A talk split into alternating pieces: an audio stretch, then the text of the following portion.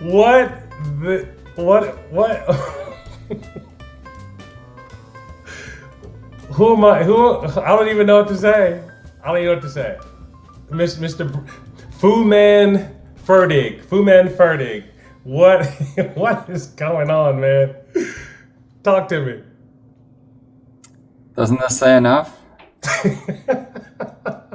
the uh okay, so Brandon has appeared uh from uh reappeared from a camping trip and with the Fu Manchu that is not only uh thick and full but kind of mesmerizing. Like I can't stop looking at your face, like the lower half of your face. Look at my mouth. it's, it's glorious, man. Okay, so what was the thought process in this new the new look? Um, well, it's interesting to me. I don't know if it's interesting to, to listeners, but I was at a concert like it starts like seven years ago when I went to a concert in St. Paul, Minnesota. Mm-hmm. They did a um, I don't even remember what the concert was called, but believe it or not, it had Flaming Lips, Dave Matthews Band, Tool, Mhm. right? It had these very different bands, and I loved Dave Matthews growing up, and I love Tool. So to see them headline different nights, Friday and Saturday night, was just like, oh man, this concert was made for me. Yeah. So I show, I go there, and the guitarist for Tool, Adam Jones, has a handlebar mustache. Yeah. And I'm like, that dude looks he looks badass. He just Uh-huh. does. He just does, okay? Yeah. And I mean, it just is. You can make fun of it. It just but it looks badass. And of course, I don't know, there's just there are certain things that they look good on the right people, but if you try it, Yeah. it's not it's not cool because you're you and he's him or she's her. So I will say Whatever. this real quick. You the Fu Manchu and a collar doesn't necessarily seem to be the natural like a natural fit. Mm. But it's been like a couple of minutes, and now I can't imagine you without it. So I guess a Fu Manchu. it's all about the face, not the not the not the outfit. So You know, I didn't even think about a collared shirt with it. I, that didn't even cross my mind. But um, another reason for my interest in it, and this was years that you know that concert was years ago. But like lately, I've seen more some some like Western, Mhm. and I don't know if they have this one exactly, but I think they they kind of have. Some of them have a handlebar uh, mustache, a little bit wider and down. Um, or maybe it's just the long hair that that that does it. I don't know, but I've always kind of liked that. Mhm. Hipsters in the last few years have had just a straight, normal dad mustache, which I wouldn't do. My dad does that. My grandpa did that. I wouldn't. I wouldn't do that. It's a little too. I don't know what it is, but it's not. It's not really me. So I, I did this, and I don't know. I'll um. I'll see. I'll see. I'll stick with it. I'll stick with it for a few days. I'll stick with it for a few days. I went to my office today, and the lady working there kind of said, "That looks good," and I don't know if she was full of it or just being nice. Um, I was self conscious, but yeah. Well, obviously it, it's jarring because you know I've just been I've seen you for a while now. You pop up on here and it's just hey, it's Brandon. But uh, but I mean I'm, I'm serious when I say it's it already looks natural. It already looks like Mm. yeah, this has been missing all. This is this has been you the whole time. You just you know, just just now. Yeah, it's been you the whole time. It just took a while to get here. so props. It looks good. I'll um, I'll go out on a limb for certain things, and and and and and, and we'll see. We'll see. You know, you have to get. It's like it's like getting out of um, like if you're trying to leave an island, hmm you're trying to leave a coast. Yes. You got to get over the is it the breakers? You got to get over those Yeah. first waves, and then you can go out to sea. So like the first breakers in in doing something like this is everyone's going to react to it who knows you, yeah. Family, friends, and so once that happens, then we'll see. Mhm. Then we'll see what what it's like once it's ordinary. That's I kind of the real test. The only thing I can even think of, think about like the similar a similar situation was um, this was years years ago, but I mean I've been cutting my hair for the last since I was and went to college 18. So I just every two three weeks I cut it all off, but every now and then I'll let it go for a little while longer, and I let it go for a little bit, and when I cut it, I cut it into a mohawk. Just kind of mm. just because I planned on cutting it off, I just mm. thought, well, I'm gonna mm-hmm. just cut it mohawk and be. And it was Super Bowl Sunday, so it was winter, and I think I was in Minnesota at the time, and I wore just like a beanie or whatever to the Super Bowl party, and I'm just kind of hanging out inside with the beanie on, knowing that I've got this mohawk underneath, and at some point I'm to spring it on him. And I took my hat off, and nobody really even noticed it. It was just the most un like Mm. like underwhelming uh, kind of reveal that maybe in the history of humanity. And then I think I just felt so. I just put my beanie back on and said, "Well, I guess I'll just." And like it never happened. I got home and cut it off, and that was that. You know? So I think yeah. there's a there's an inner I won't say inner child because you weren't a child, but there's an inner part of you that that that still has that mohawk and yearning to. yeah, maybe next haircut, maybe next pod. I'll uh, give give it a couple weeks. I'll uh, I'll appear and we can we can we can be. f- Wait, so is it, is it Fu Manchu or is it handlebars? that the same thing. I, I've heard both. Okay, I'm gonna Maybe, say maybe maybe maybe handlebars is when you have the curls. Yeah. Okay. You know the villain the villain curl at you know mustache twists at the ends. Um, Well, Fu Man Ferdig kind of has more uh, alliteration to it. So Fu Man Ferdig and uh, Mohawk Paul. That may be our next our next our next show title. Maybe if I can do it.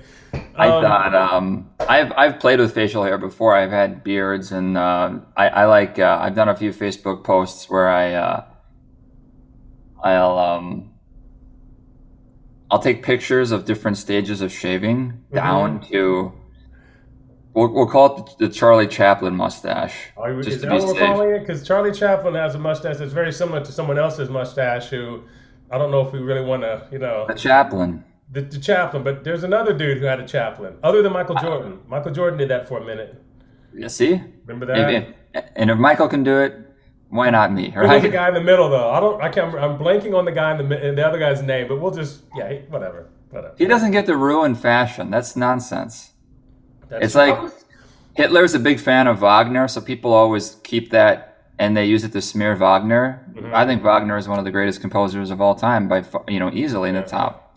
He's amazing. His music moves me deeply, but I'm not. I don't care that Hitler loved him. I mean, it's Well- it's irrelevant. And on this, I had a I had a thought, just a random thought, not that long ago about the name Adolf and how is somebody going to be able to reintroduce Mm-hmm. the name Adolf and get this get the funk of it off, get the stink, get the Hitler stink because Adolf is kind of a you know I kind of like the name. It, it hits like Adolf. Like if it, maybe name your yeah I don't know I don't think it it can it I be- know. can it come Or how about the last? Or how about the last name Hitler? I That's mean, there must be other. Hitlers. That's a cool. I mean, that apart from Adolf Hitler, Hitler's kind of sounds got a got a.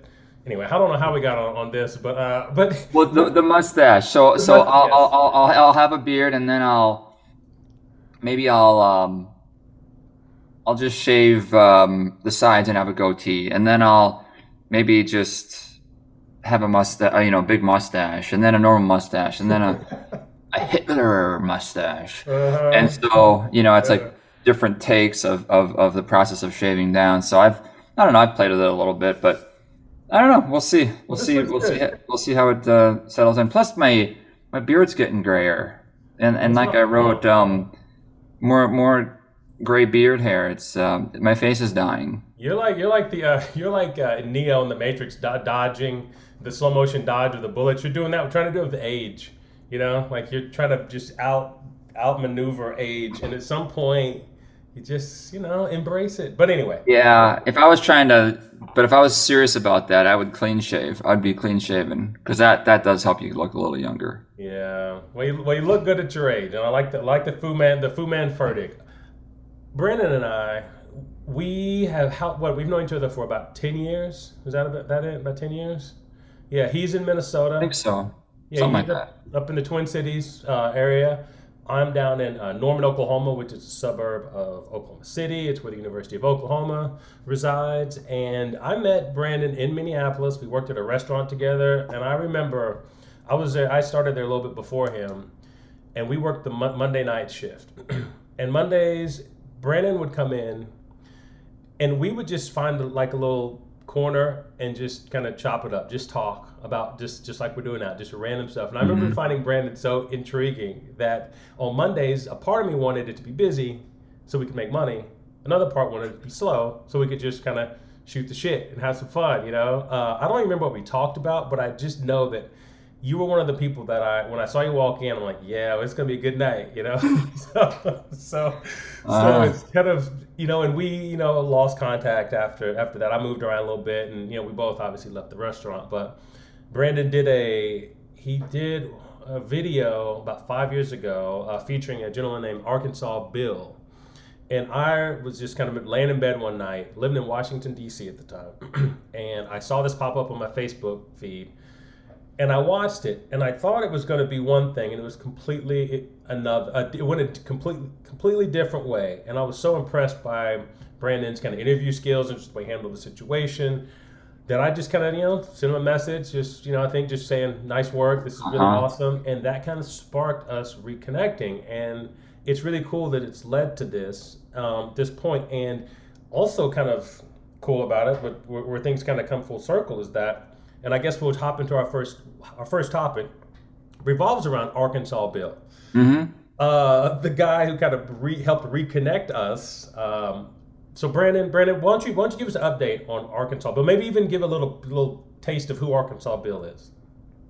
Bill was the first interview I did when I drove through the South. I drove through the South the summer of 2016 because I hadn't been through the South before. Simple enough. I haven't been there. Let's go. But there's also a story. It's a storied region for good and bad. And I was intrigued, so I just wanted to drive through it. I have a friend in Tulsa, Oklahoma. I stayed with him for a weekend. I thought that'd be a good jumping off point. And it was. And the next state east of Oklahoma is Arkansas. And just south of where I entered Arkansas at Fort Smith, I was driving um, actually, it was along Highway 71, which, believe it or not, is the highway near where I grew up in northern Minnesota. It's the same same um, national highway. It's not a freeway. It's not an interstate, but it, it is a state highway that goes through several states from Minnesota to all the way down to Louisiana, not quite to the coast. Um, and then north it goes all the way to the border to International Falls, Minnesota, where where uh, it borders Canada there.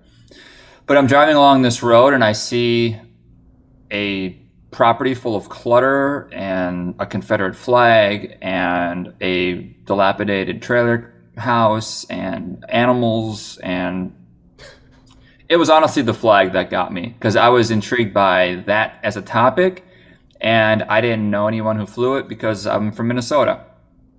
So I uh, I stopped and started photographing it, and out walks Bill from that trailer and he's got a greasy t-shirt and blue jeans and a saunter to his step and a bushy white mustache, which maybe one day I'll have just like him, and a greasy baseball cap. And he's like, "How you doing?" And that's that was a good first sign. Actually, I didn't know if that was hostile or if that was friendly yet. Mm-hmm. But then when we after the, just even another sentence later, I knew he was he was friendly. And I asked, I told him what I was doing. Uh, which I was doing interviews around the region for print and, and video. And I asked him if he'd be wanted to be one of these interviews, just totally spontaneous, and he agreed. So I just put the camera at my chest, hit record, and just started talking to him. We forgot the camera was there, and he just telling me all about his life and his thoughts on the country today and what's it like being in the South and da da da da. Although I later learned some Southerners don't consider Arkansas the South, but whatever. That's like that's the tarot readers versus psychics kind of thing, perhaps. Minnesota, uh, everybody's in the South, but yeah. Yeah, yeah, exactly.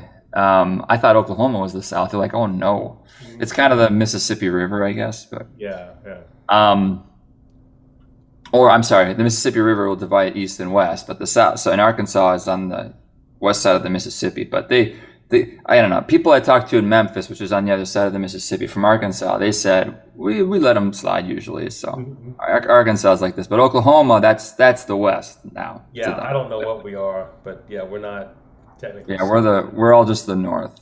Um, oh yeah, you you you in Oklahoma, yeah. Mm-hmm. Um. Anyway, I, I I got home after that trip, and some weeks months later, I put the video up on YouTube and I didn't even as much as use a keyword, which is what people use in, in YouTube, just a little behind the scenes insight here. If you if you have a YouTube channel and you post a video, you offer a title, you offer a description, and then you can offer what's called keywords, which are what you want to include so that they can ping when people search for things. So I may maybe I make a video about cooking sushi or making sushi, and in the keywords I'll put um, some of the ingredients I use or uh, Japanese cuisine or something like that, so that when people search for it, they might find my video. And I I, I use no keywords. I used no no um, modified thumbnail uh, image, YouTube video image that you would see and click on. I, YouTube just came up with its default, and I just used that. Anyway, as these things sometimes happen, they just get take off with a life of their own, and that video did well, Really well. Really well. really well. So eventually, people in the comments, after seeing the kind of life Bill led, and at the time he had no electricity, even he was really kind of struggling.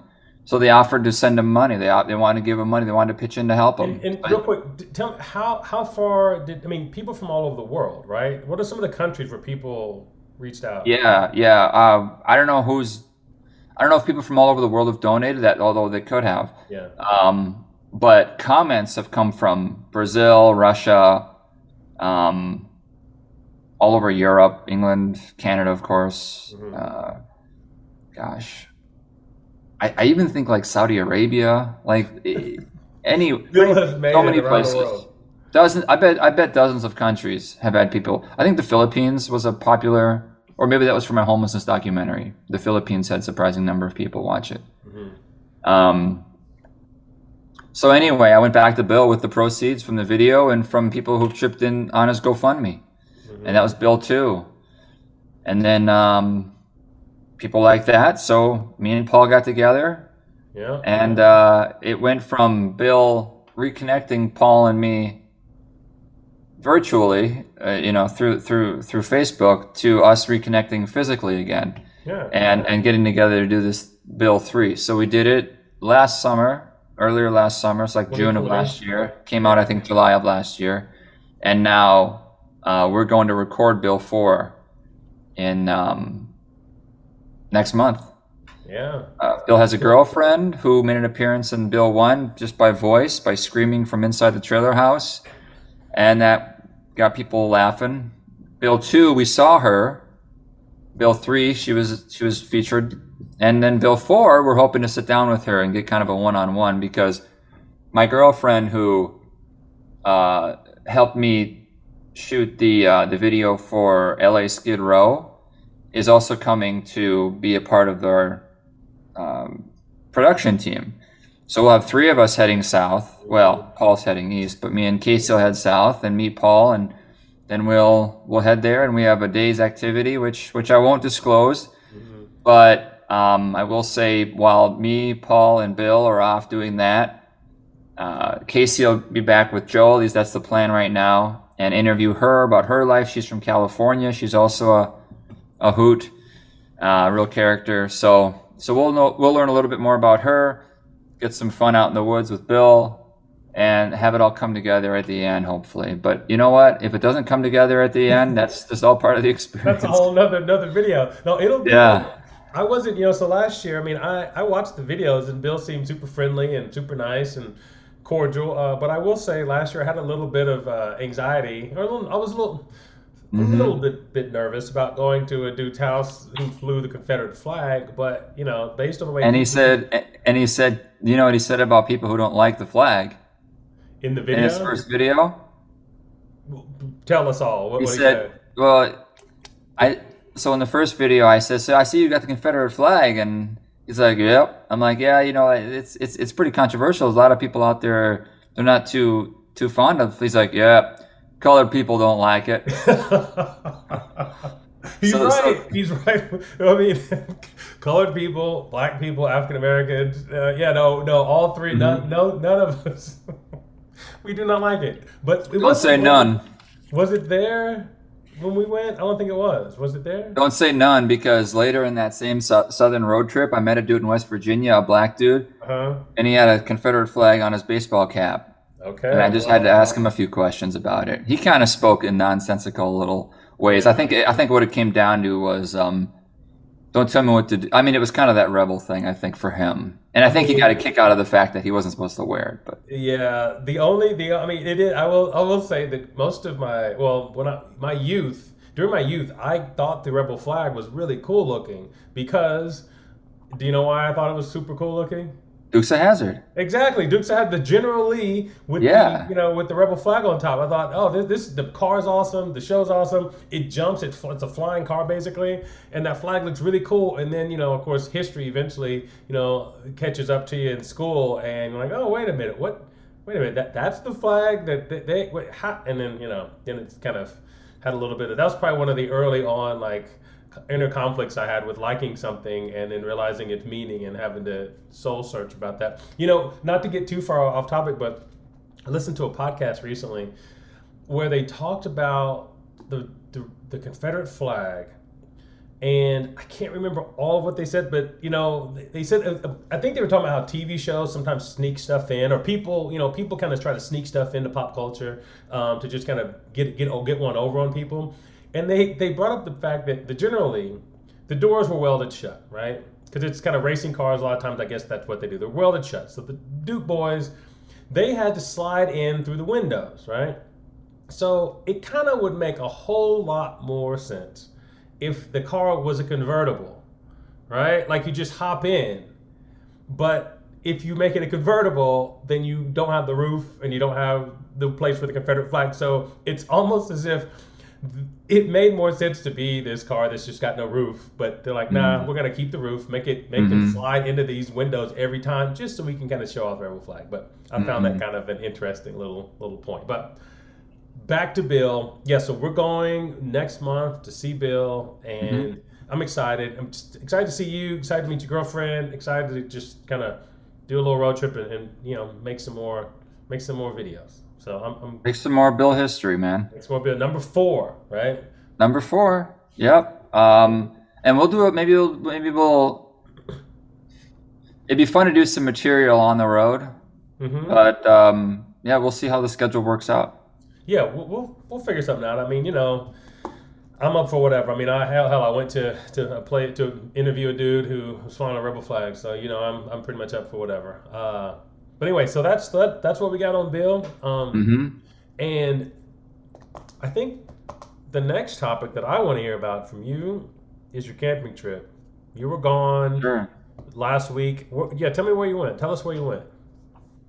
Um, the name isn't very appropriate. Not that it's bad, but that it doesn't really fit the description of where we were. Got to say It's it. called it's called Wild River State Park. And one would think, oh, Whitewater. No, no, no, no, no, no. This is your quiet, just totally slow moving level river. I don't know. wh- I was- It's almost like they named it that as a joke. Oh, this river's wild. Ooh, you know, whatever. It's it's gorgeous. It's it's um it's on the Minnesota Wisconsin border. I was on the Minnesota side, but the St. Croix River Mm. uh, is the border. So uh, my buddy Nathan is he's kind of a hippie, not politically, but he loves his nature. Like he wouldn't line, I don't think, with far left policies, but he also uh, really digs like the nature stuff. And like when we take walks, he'll he'll go barefoot, and he's got a ponytail, and he's in his forties, and he's just he's earthy. So that's that's that's great. That's great. He's talked me into going camping now twice this summer, uh, and he likes to camp. So we're not talking about an RV. We're not talking about having um, like running water even right there. We're talking about bring everything on your back and go. And so he prefers what's called walk-in campsites, not drive-in, Mhm. um, and certainly not like RV places where you can plug in your RV and have power and, and all that stuff. No, no, no, no. You park your car in the parking lot, and then you put everything that you're going to take with you out there on your back, and you take what 50 pounds or more of, of, of, of stuff, and you you walk. And he picked the furthest one out. This was a two mile hike with like 50 plus pounds. I'm thinking maybe Wait, 60, how many 70 take it in? How long? How long a hike? Two miles. Two. So whatever, but it's hilly. It's, there's a lot of sand because it's on the bank of that river. Mhm. Um, some of it's in an open prairie, some of it's in the woods, some of it's muddy, and you're just busting your hump, getting through there. And at first, it feels kind of. And you put something heavy on your back, it feels kind of like, yeah, this feels good. This is a good solid weight. Yeah. But man, after half a mile, you're like, oh, my back. yeah. So then you got another mile and a half of that. It just goes and goes and goes. And that was, I wouldn't choose that, but you know, when in Rome. Mhm. So whatever. We, we get out to the to the campsite, and it's overlooking the St. Croix, and we're about 50 feet up. It's about a mm, eh, maybe 30 feet up, tall bank.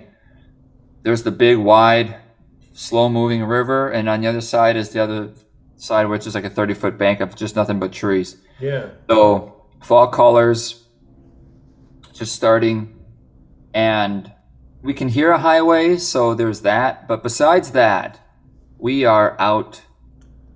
We are out in the middle of, of, of wilderness, and we just. We're, What did you eat? um. So he brings what he call um. There's a name for these, like MREs. Yeah, yeah, MRs. That's that's military uh, stuff. Yeah. Yeah, yeah. So it's it's dehydrated. There's no water in it, so it can last forever. And you boil water, and he has a little propane, Mhm. um, whatever. Just a little flame comes out comes up out of it. He puts a, a pot, a little pot on there with water in it, and we, we you know we bring water, and we would go to the visitation center two miles away and fill Yeah. up those water bottles when needed. So he boils the water, and then you pour it in the bag of the MRE, Yeah. and you we, there was beef stroganoff. There's like some sort of Southwest chicken.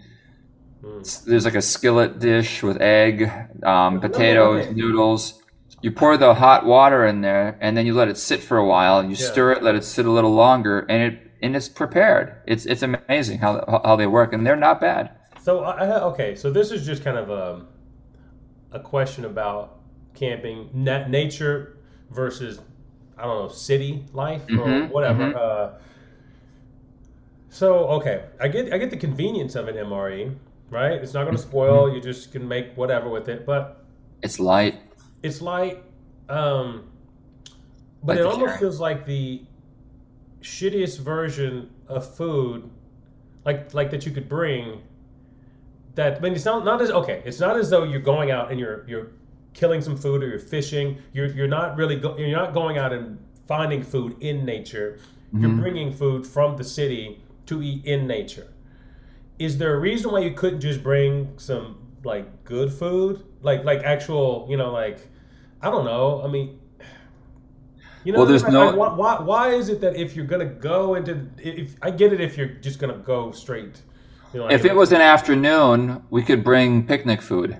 yeah The trouble is that we're there three days, yeah and there's no refrigeration. So although the nights got cold, it was like 40 degrees one the first night, Yeah. and I had to put my I'm freezing in my sleeping bag. I had to mm-hmm. I put um we we would remedy that, but uh, the first night I put clothes that I brought on top of me. So there's my pants over my feet and shins. There's a shirt, a sweatshirt over my over my like thighs and, and, Uh-huh. and, and belly, and then another piece of clothing over my chest. And this is on top of the sleeping bag that I'm already tucked inside. And yeah. it's it's okay. really kind of a trip to, to try to sleep when you're chilly at Yeah. and, and, and the pitch dark. And through the tent you could see the stars up there brilliantly bright and oh man, yeah, it's an experience. I am the the the most significant thing is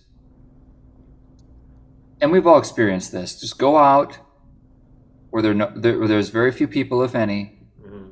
and there's lots of activity nature wise. So, I mean, just listen to the ducks, listen to the frogs creak, Mhm. listen to the perhaps this is one of the more part. Listen to the breeze through the trees, yeah and that. See, Earth has a a heartbeat.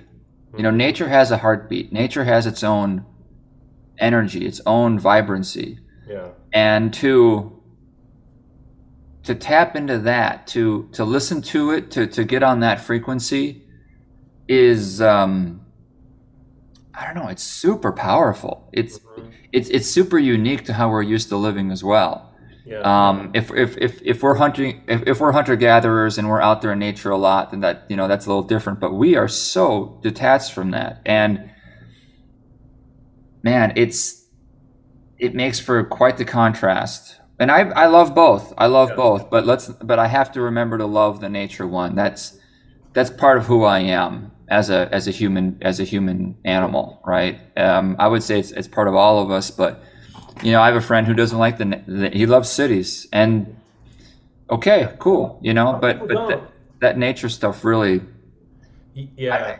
I, I wish I could be, speak more poetically about it because it, it, it, but in a way you don't even want to put words to it because it, it's about experiencing just what what is and not trying to capture it with words or images with a, with a camera or with or with writing. To just simply look at the moon and that's it. Just look at the moon dude. Hmm uh, look at it. And it, it, it feels maybe awkward like okay i see it. Yeah it's the moon. Now what? No no no. Like that's it. Just just take a look at that. This is and it's not that the moon necessarily has to be a brilliant thing which i think most people actually think it is but let's say it's not that brilliant of a thing. Maybe maybe it's just an ant hill so it's really not that brilliant. It's just an ant hill okay. But i think the power is in recognizing that existence. Hmm that's that's what i'm trying to perhaps say. It's about existence.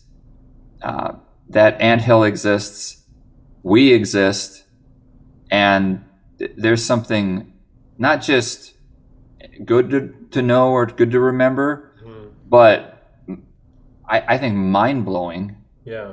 uh, and I get I get overwhelmed. I I, I in, in, in nature, mm, I get overwhelmed with that. You know, I'm I'm I'm behind these eyeballs in a way, right? Like I'm my, my, my consciousness looks out or you know looks out from these eyes and, and sees you and sees my hand in front of my face.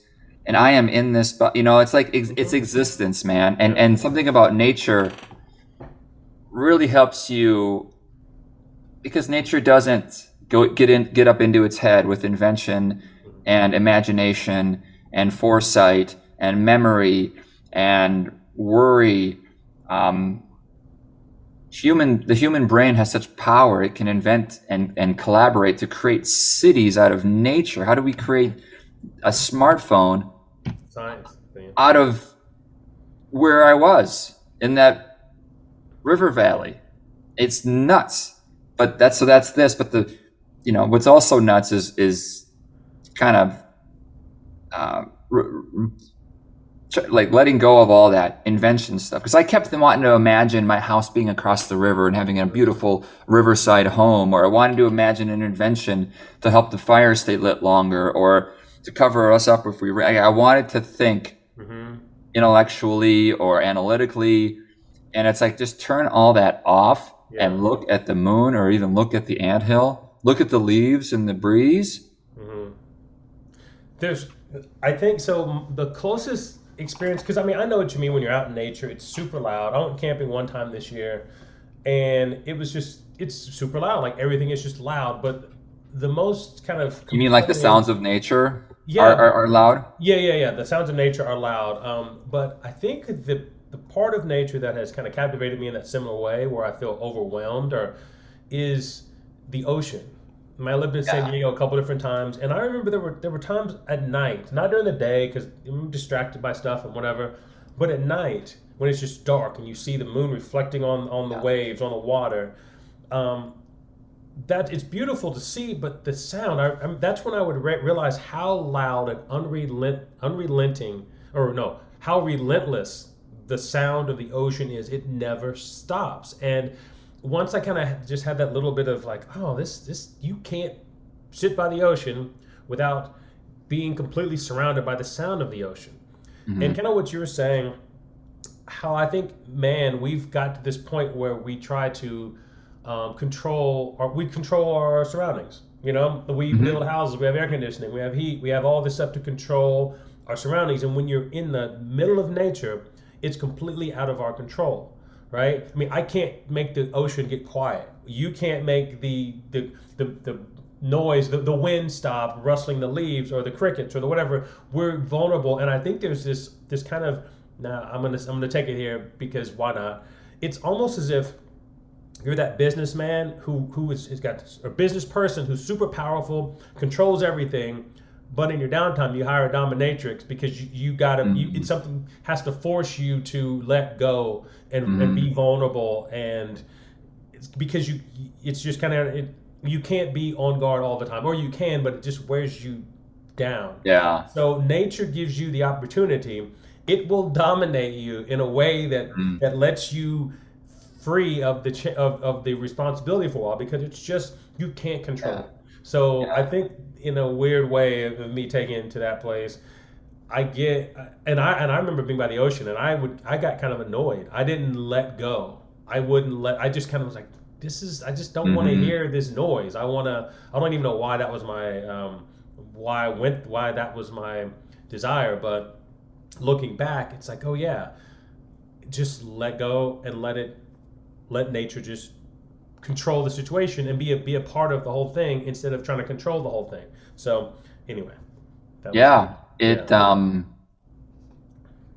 it, it's it's an opportunity to recognize the limits of your power and the inevitability of our because we can try to control things but you know we all get old and well we all pass so there's that recognition of of of, of our existence it being temporary and um and we can let go of the illusion that we have control and there's a, there's great relief in that but it is it is hmm, but it's also for some people it takes a lot of courage to let go Mhm. because they have a lot invested in these whether it's your your identity or your your the illusions that we have the, of control the ego um, all this is why nature has a spiritual quality to it uh, Yeah. connecting to nature uh, experiencing nature has a spiritual quality to it i just love how it contrasts I, I see it it's not right brain left brain because at least how it's popularly known, right brain and left brain has to do with creativity versus,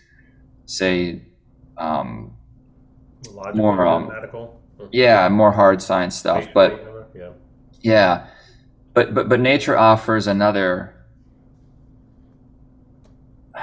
I don't know, maybe a deeper part of our older brain or something like that, where we can simply be. yeah, Right? We we we look we, we came from the from from the forest or from the plains or from wherever, so we that's home. but also, Right? but also in, in, in, in a way, it's a homecoming. It is, but I also don't want to romanticize things because I get kind of like annoyed when people talk about nature as being this heat, like you know, natural remedies or this or that, or mm-hmm, and, like, mhm. There are a lot of good things that come from nature, yes. But the other side of that coin is that nature is constantly like everything is about survival, and and basically nature or the things with when you're out there, there's as much there's more trying to kill you than to save you right? You have to fight against nature to survive. So mhm. it's this it, yes it's it's it's there's a lot of beauty and a lot of good but like you say you're cold you know? Do that in the winter you know? Do that in in someplace in the middle of in arizona in the middle of the summer like or the animals or just this or the eating the wrong plant or whatever. Nature is as hostile as it is loving. And that's not saying it that's not good or bad. It's just is what it is. But i just there's two sides of that coin like nature Yeah, has the upside has the beauty it's also got the pain you know? Yeah. I um, yeah. I, I think people confuse the two when I um, and and and that's and that's good uh, that you say that because something I said to Nathan, it, it, it hit me just. Boy, it maybe even hit me that, that first night we were there. If not, then it was the next morning because we got there on a uh, Tuesday night and we stayed till, f- or we got there on a Tuesday afternoon. We left on a Friday afternoon, so it was three full days. And it's not long after we were there, I, I just I had this insight and I just spoke it aloud. I said, Nathan, nature is beautiful. Nature is cruel. But I think most important or most impactful to me right now is the fact that nature just is. hmm It just yeah exists. Mhm. And that isn't about whether it's ugly or beautiful. Because you're right. Nature is a is Everything's trying to survive, and by and, and nothing, everything feeds off of something else. Nothing feeds off of just. I mean, I guess sunlight. Yeah, okay, there you go. But most most things, plants aside, um, all animals feed off of things. Oh yeah. You know, and if you are one of those things, then there you go. But hopefully you're not one. But anyway, yeah, nature. I don't mind. I don't mind romanticizing nature's spiritual or or or um, fundamental nature. Nature's fundamental nature. um, but, but about that that state of, of of it existing, and it doesn't try to gloss over that or add to that. It Mhm. just it, it's a perfect representation of existence. yes. And so um, that to me is the mind blowing, beautiful part of it. And it opens the door too to there's 200 billion stars up there. And these, More. hey, wake up. Do you realize, like, like we all like to say, hey, wake up, people. Yeah. There's a famine here. There's homeless people here. Like we like to wake people up. It's politically like, hey, wake up. There, the Dems are trying to do this, the Republicans are trying to do that. Da, da, da. Wake up, man. Well, how about wake up? There's 100 billion stars up there, hmm and they're 100 billion light years away. And we're a speck, and we don't know how Earth even got here. Mm. Um, so if you if if if you're a if you believe in, in the creation story and you believe God, where did God come from? God always existed. Okay. Um, you know, like there are just a lot of Well, unknowns and, and it, it blows your mind. And what's funny is like I don't know, nature might be seen as the simple life. A cabin in the Mhm. woods. Oh, yeah, just start a fire with some flint and Yeah. whatever. But no, no, no, no, no, no. Nature, the natural world, to include the universe and outside of Earth, Nature. is the most complicated. You know, it's it's The it's most- nuts. And remember, our brains are from nature. Like we evolved, and so, yeah. Well, Um, something. Uh, okay, so one last thing on this, and then I, I think I know where we're gonna go next. The uh, when I look up at uh, early on, when I was I don't know in college, early on in college, I went on this camping trip, and it was the first time I'd been in, in on a camping trip. It was kind of in this re- place that was removed where there weren't a lot of trees, where there was a lot of open space, and it was the first time I'd camped where I could see the stars. And I think somewhere in the middle, middle of the night, I woke up to probably take a leak, and I looked up, and there was more. There were more. There was more white than there was black. mm, It was the first time I'd seen that many stars, and Mhm. I've had this kind of obsession with stars and starlight and just lights in general since I was a kid.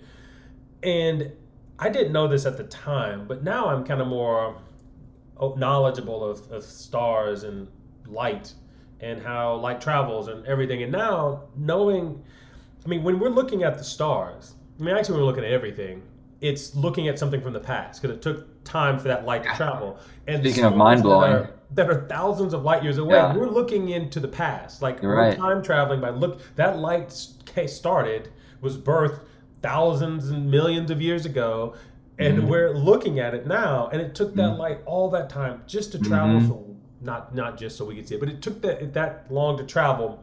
And we're lucky enough to be in this moment where if we look up, we can see something that has been just moving for eons, right? and and and um, And that, that and that th- and that thought kind of it's weird because when that light when the light from a star, uh, just any random star started, we didn't exist. You know, like I mean, yeah. whoa, I'm sorry, I should say we weren't alive. You know, and who knows? We the humanity. Nah, I don't think. Anyway, whatever. Whatever is now was not when that light was birthed. Yeah, so yeah. yeah, yeah. Well, that that brings up the interesting idea of time travel. Just move fast enough. Yeah. And well, one, time is relative. If you move very fast, then uh, time slows down. But that might have something. I don't know if that's related to the idea that if you move fast enough, Uh-huh. then you can go faster than the speed of light. Well, the, light- unfortunately, nothing with mass can ever go faster than the speed of light. That's just. I think a theory is if, and this is like, Yep. yeah, you know, just just talking out of my butt here, but like if you, you know, th- there, there's, there's a time element though to to to to to, to distance, right? Yeah. So, like you said, the light from those stars, we're like looking in the past by seeing them as they were a long time ago. So if you can travel, if you can move very very fast, that light will. I think if you if you can outpace the speed of light, then there might be a way to time travel in essence that way because the light will consi- you know will keep getting further and further from you. Like you're going faster than the light, so you're getting further and further from the light. So you're Mhm. always seeing more and more into the past of that star. Yeah. I guess Yeah. there's some anyway. Like my my uh, my buddy Nathan asked me like, well, what's there's the thing you start asking these seven year old questions. hmm Well, how big's the universe, Dad? Well, it says uh, they estimate that it's this and this size and that's this old and the well, what's on the edge of the universe? well, we don't know. Well, is it like a wall or? and we don't know, right? Yeah. And so that's also what's really cool about it is that you realize how little we know, Mhm. how um, I don't know, um, I don't know, fragile is the right word, although Well, that's no, it, it's just part what of it is. it. But I think. like we're just floating on this ball, and we don't know. Yeah. It's it's it, it's freaky. It, it well, and I think that's one reason why, and not to get into too big of a controversial thing, but with religion, I think religion is, is humanity's way, or human beings' way of kind of simplifying something that that's so that's impossible to under to grasp with our brains. Because if you really look at space and time, That can be and- part of it. and understand like what we know now about the universe it's just we're so insignificant in the whole scheme of things we're so small and so insignificant and i don't think we're made to we don't like feeling insignificant you know whereas you know i look up and i find wonder in it all whereas i think other people are just want to want to know and to know mm-hmm. Something that may or may not be true gives more peace to a lot of people than some than not knowing. I think um,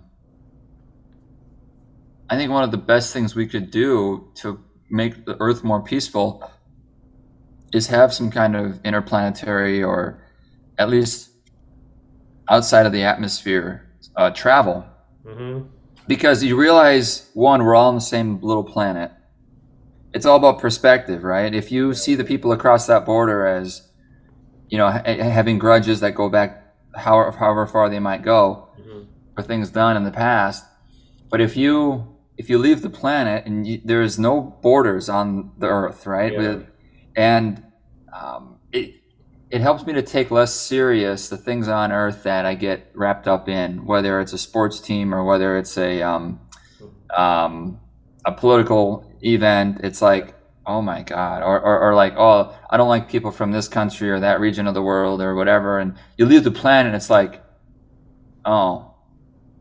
Yeah. Like my dreams of dominating the world or um, having another acre of land or feeling better than those people over there. I mean it all gets put into perspective when you when you go up however I- many you know miles. I, I hear what you're saying and I, I wish that were true. I think unfortunately just like we talk about nature that the nature of our nature is to conquer and destroy and to procreate and to keep going and to and and hey that's nature man. That's nature. And so and speaking of that's any animal's nature.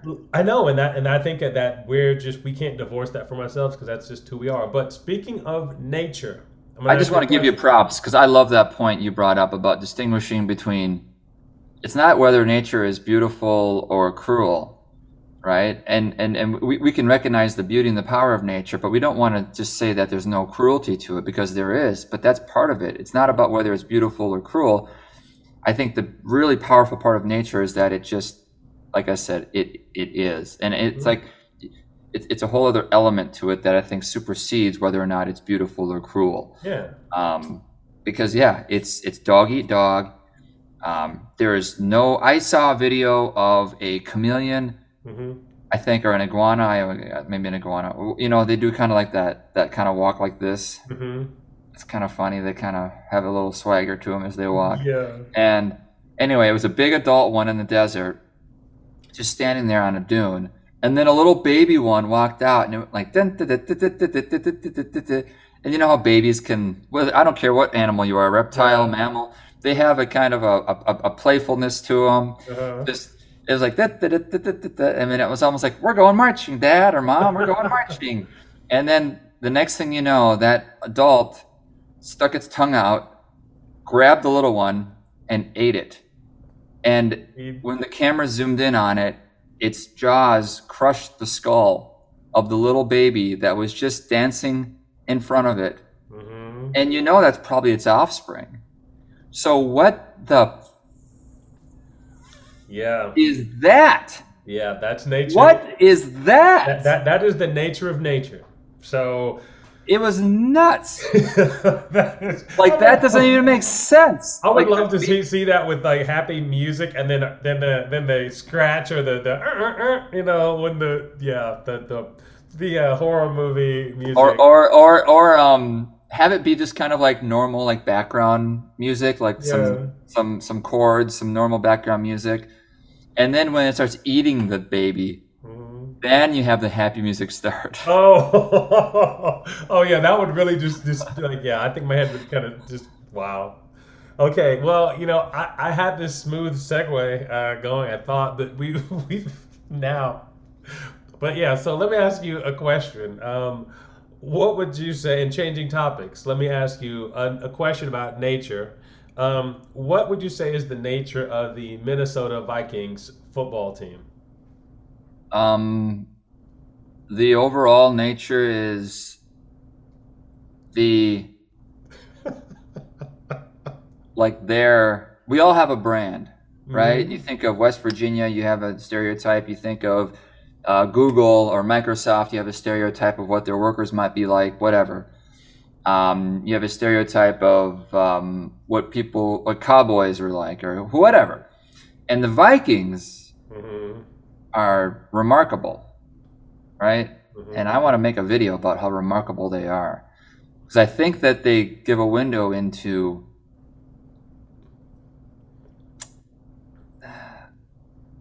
a, a force out there. Maybe a, maybe a natural force. Maybe one only in the human animal because of our ability to uh, our to have an attitude or an energy or positivity and negativity. Mhm. and and and and, and bias and, and and and anger and love and all this stuff that's very unique to humans.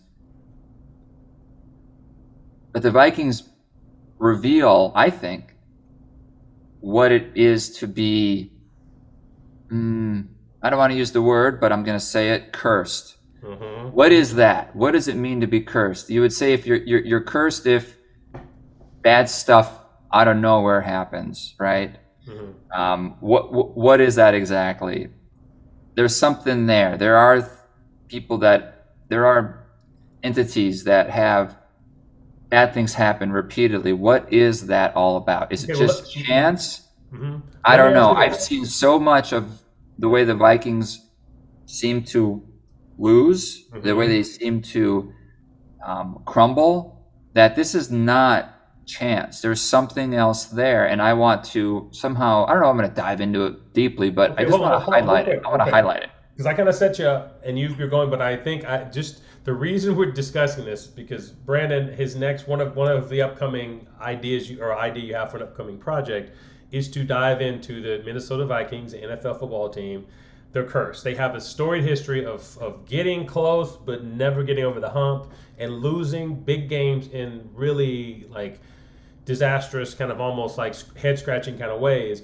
And uh, so yeah, so um, I, I gotta ask this though, because to be cursed, usually you do something to have someone put a curse upon you. So if you had to guess or had to look back and think, where did like where did the curse come from? Like what did the franchise do to get cursed? I don't think I don't believe in literal curses, but I think that energy or um, I don't know intention.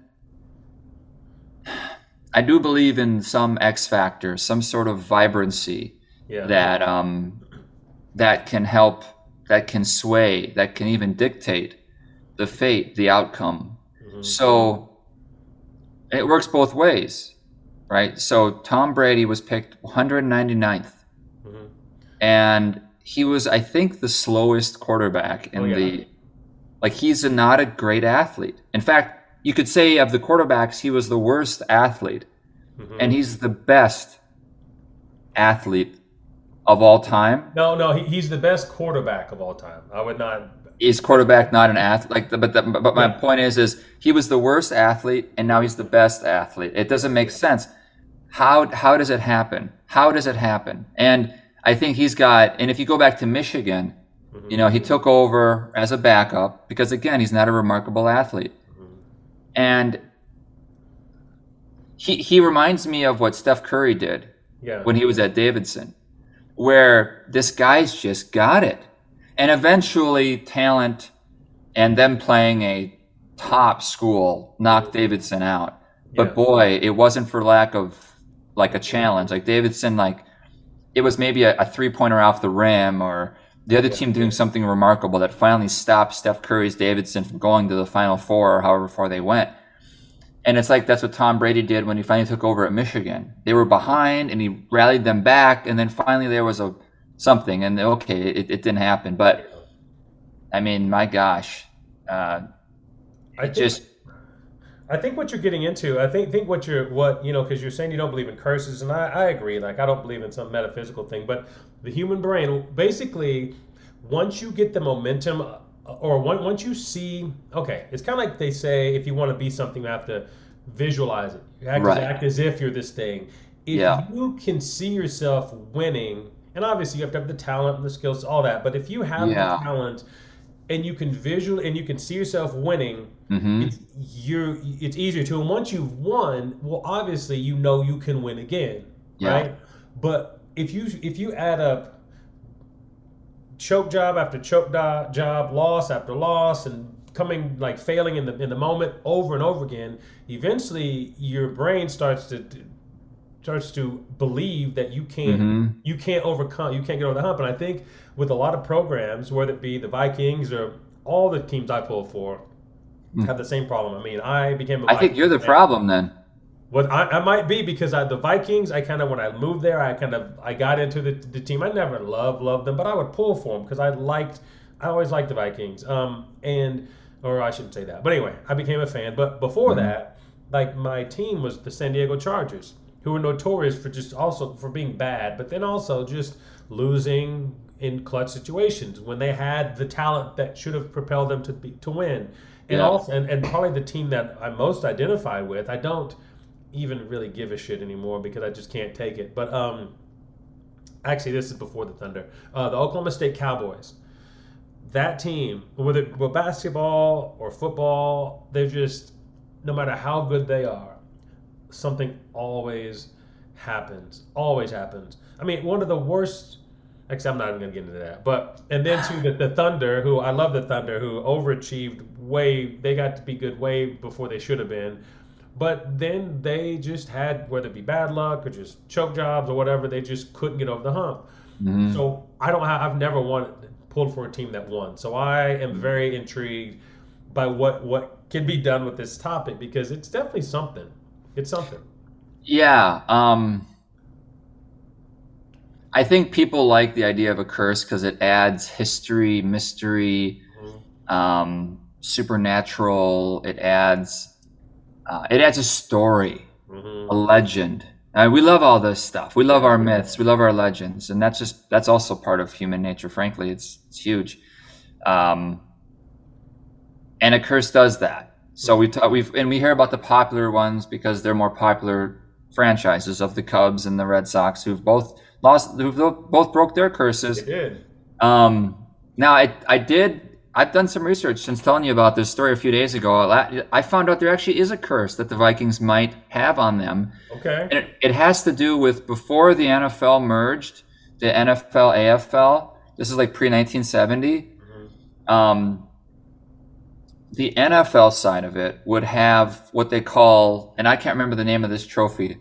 We'll call it the John Doe Trophy, but it's someone's name, and it would go from team to team Like the Stanley whoever whoever got it, like just like the Stanley Cup. And the Vikings, I guess, lost it because they were the champions of yeah. sort of like being the NFC champions these Yeah. days. they were the champions of their conference. Uh-huh. Because the Vikings, you know, they they do well, but they don't win the big one, right? That's Yeah. the thing. Um, and now they can't even get to the big one. Hmm. But um, they, I guess they they, they lost it. I, I guess I don't know. I haven't read the, the details of it, but they say that this is the curse of the Vikings: is, is losing this trophy or having some bad juju Yeah. around around this this trophy. So Okay. Okay. um, we can, you know, but you know, for this video, I'm not even going to bring that up to the end because I don't.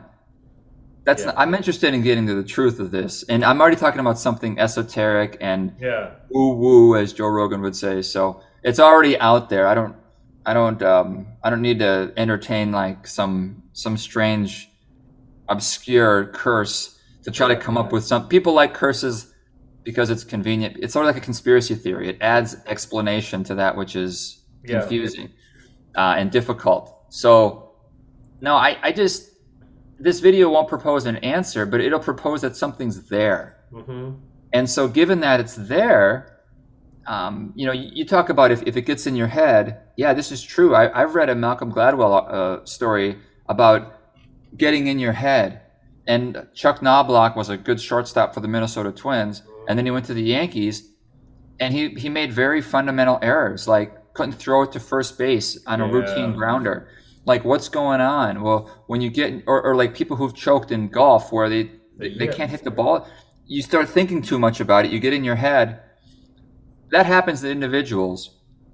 What I'm talking about is something that seems to carry on through, Mm-hmm. doesn't matter who Yeah. is on the Vikings decade. team. Doesn't matter who the kicker is. Doesn't matter how good the teams are. There will always be just enough there to keep the team down. And uh, so I think the Vikings are good at exemplifying this. If you go then so that it's beyond uh, a particular player who has choking in their in their Mhm. in their blood or whatever, then what could it be? And so I don't know. I think I think it might be a culture with the state. Yeah. Well, I don't know. Like like like like Minnesota. This this might be the conclusion. Minnesota has this passive aggressive Minnesota nice.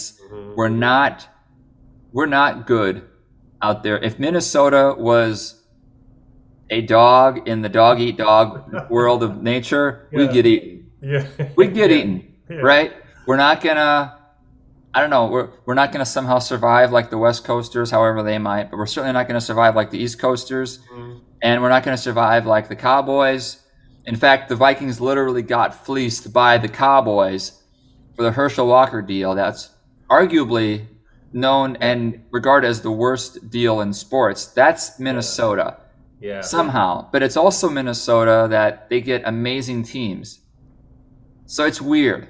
It's Yeah. weird, but there's Well, what I- something what- there that I just want to put my finger on it and then let Yeah. viewers comment and go to town with the idea. Well, I think part of what I'm really looking forward to, and what I what I um, I am I I want to know more about the just the effect it has on the fans, on the people in Minnesota, and just more about what it's like to have to be kind Yeah. of just born into this fan fandom. And you don't really have a choice into, you know, I mean, you could choose who you want to pull for, but I think when you're young and you are born in a place, you kind of naturally gravitate towards the home team. And now it's just generations. I mean, you've never won a title. Been to what four Super Bowls and multiple. Maybe that's part of it is is is the is the team culture. The not not, not in the locker room team culture, but the the, the fandom, the the, Yeah. the greater culture. Maybe that's maybe that influences it. Vikings fans don't expect to win. I mean, I spent a lot of time there, and it's like you here in, in, in Norman, Oklahoma, you know, University of Oklahoma. I mean, their fans expect them to win every game. You know, when they lose, it's just like kind of almost in disbelief. Whereas in Minnesota, it's the other way around. I mean, I remember, and I think this will be we wrap it up after this, but being there when the Vikings had Brett Favre and they were playing the Saints in the NFC Championship game, and it was as if the Vikings willed themselves to lose. Like they they should have won that game so many times, and every time they could have, they did mm-hmm. something to unwin to lose it. It was like they were playing against themselves. Like maybe the whole team bet against bet on the Saints. It was, but but I was in a bar watching it, and I'm the type of fan where I kind of have this. I I'm not. I've been burned a lot, but I still kind of in my peak of my fandom. I'm just kind of wanting to. I'm an optimist, I guess I'll Mm-hmm. say. So I'm kind of constantly thinking, we're going to win. We're going to pull this. We're going to do this. We're going to do this. But all the Vikings fans in the bar, it was as if they were just. I mean, they were just right. depressed. They were they were bumping. right. They, I'm like, you guys are in the driver's seat. You can win this thing. Be excited and be positive. But they were already woe is me. It's almost like they they That's that's true. they Um, pulled the, the positive energy away from the team and caused themselves to lose. It was a self perpetual self self perpet. What am I trying to say? um, Self-fulfilling it's, um, self-fulfilling Yeah. prophecy. Yeah, yeah. I remember when I watched that game. One, my stomach was in knots the whole time, toward the end, especially. And then, um, when we lost, I remember my friend I was sitting next to said, "The world is right. The world is like, Oh, like, yeah, like, yeah. like, like, like things are as they should be." Yeah, but th- and that's what I mean. Like you expect. Yep. But anyway, okay. So, but that, but that, that's okay. Yeah, I, I get, I get kind of worked up when I think about certain things. Yeah, maybe that's But- what it is. It's it, it, it's the it's the energy from the fandom Yeah. that It sucks the life out of the team. The team can't help itself. But So the conclusion is don't play here, one, Mhm. unless you acknowledge that there's this bad energy and you're going to have to try to overcome it. But get prepared, be prepared to have your heart broken, player, yeah, if, as a as an athlete. And then two, uh, fans can go easier on the kickers because it's like, look, the kickers aren't just up against the other team and the, the, the distance and the, the physics of kicking a ball through the through the uprights. They're up against the, the, the negative energy of the fans or of the culture here, whatever it is that this force. So we have to we have to take it easy on the coach and the kicker because you know there's this extra element that we're not accounting for. yeah. Um, and then uh, you know whoever has the the balls to come here and somehow slay this dragon of of this forest, please. You'll you'll You know? drink and eat for free for the rest of your days in Minnesota if you could bring a title. I mean, Oh even my the- gosh. the backup left tackle will eat for free and drink Yeah. for free forever because that's how big a deal it is. But okay, so we got we got that to look forward to. We've got Arkansas Bill Mm-hmm. 4 to look forward to. A lot of stuff coming up in the the world of the periphery. I'm excited. Yeah. Yeah, yeah, And- and We get to see your Fu Manchu keep evolving. That that that'll be fun. and you know from recent videos on the channel too, there's there's a couple of talking head ones where this this now mustached head is sit, sitting right here in this chair and and talking about a a a, a, a you know a current topic um, and maybe I'll pop off one of those here or there as well but yeah the big ones are Bill 4 and um, hopefully this Viking one So speaking of Minnesota, you've got this event coming up on the seventh. Yeah, so you know, I'm involved with. Uh, I, I love how technology influences, and this is actually a nice counter to the natural, the talk of nature, right? Uh, so, so part of the inventive and innovative part of our human brains, you know, computers and logic and da da. da. So, finance. Uh, cryptocurrency, Mm-hmm. blockchain, Mhm. which is the underpinnings of how cryptocurrencies work. That's sort of like how the network can have scarce asset of a digital good, Mhm. right? And if you think about that, how can something digital be scarce? Because um, if I send you a photo, you can just right click it and take it and send it out. It's a, it's it's infinitely replicable. So how can you make something that's digital be scarce? Mhm. And the blockchain does that because it's a ledger that's immutable, public, um, and it'll tell you who owns what. Even though literally I can keep cutting and pasting something, you can assign ownership of that image um, via the blockchain. Mhm. And so it's like Brandon owns it or Paul owns it, and that's that. And you can't change that until you either hack into Paul's wallet or he sends it to you or whatever.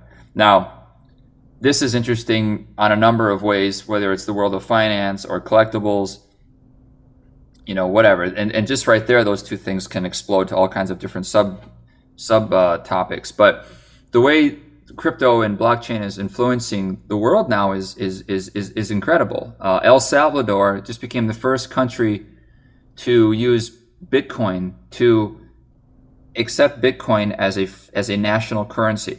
That's crazy. Yeah. Yeah. So they were a dollar country. There's a few. There's a few third world nations around the world that use the dollar, and Cambodia, and there's probably one or two in Africa. And El Salvador said, "Well, let's just because they used to have their own currency, but they got rid of it. I don't know, 20 years ago or something. They said, well, let's use Bitcoin."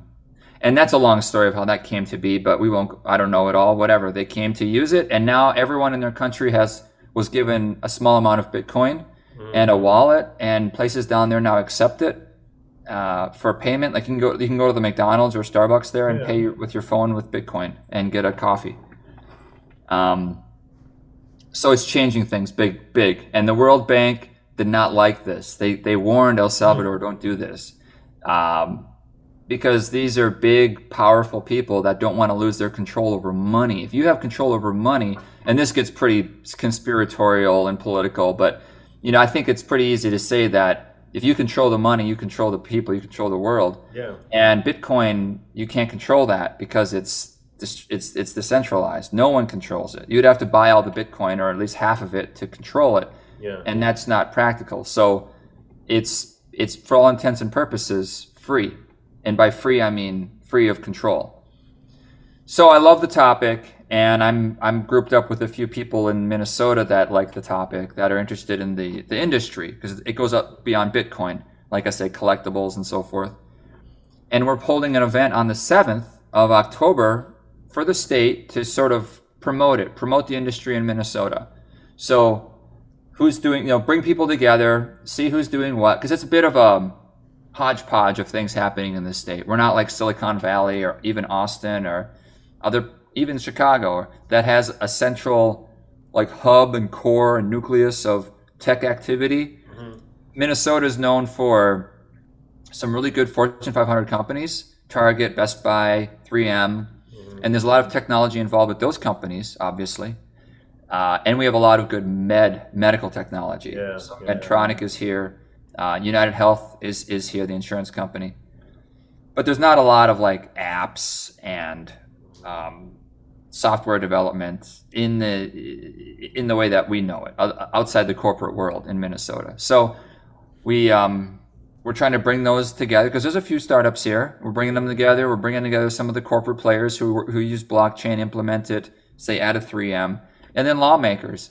And uh, let's just touch base with where everyone is, collaborate. You know, have be an opportunity to commingle and and see what see, see what comes of it. Um, we just got confirmed actually today that uh, Representative Tom Emmer will be there, and most people don't know him. He's a Minnesota House of Representatives member, uh, but but to the to, to Congress, not the Minnesota House, but federal House of Okay. Representatives U.S. and he's he's become a big crypto advocate. So in the crypto world, he's pretty he's pretty well known, um, and that's cool that he's from our state. He's going to fly in uh, and, and and attend the event. So That's really cool. yeah, like I don't know, as someone who's not super involved in that, are are you intrigued as as kind of looking looking at it from the outside, Well, like am- what's it all about? Yeah, I mean, you know, we've talked about it a few times, and you know, I, you're the only person I've really discussed uh, cryptocurrency with, and I would say that it's, it's something that I don't have a nat- I'm not naturally just intrigued by um, by the topic. I would say, hmm but um, or, or let me let me put this back. You know, how sometimes you just there's things that you just gravitate towards that you just kind of like. Like your friend Yeah. likes camp. Like you know, I, I Yeah. like you know we like sports, or I like to write. I like the coffee shop. You just kind of naturally kind of like this thing. I don't naturally. I'm not naturally drawn to the topic of cryptocurrency, but it's becoming such a thing now. I mm-hmm. am kind of. I just want to know what I need to know. Right.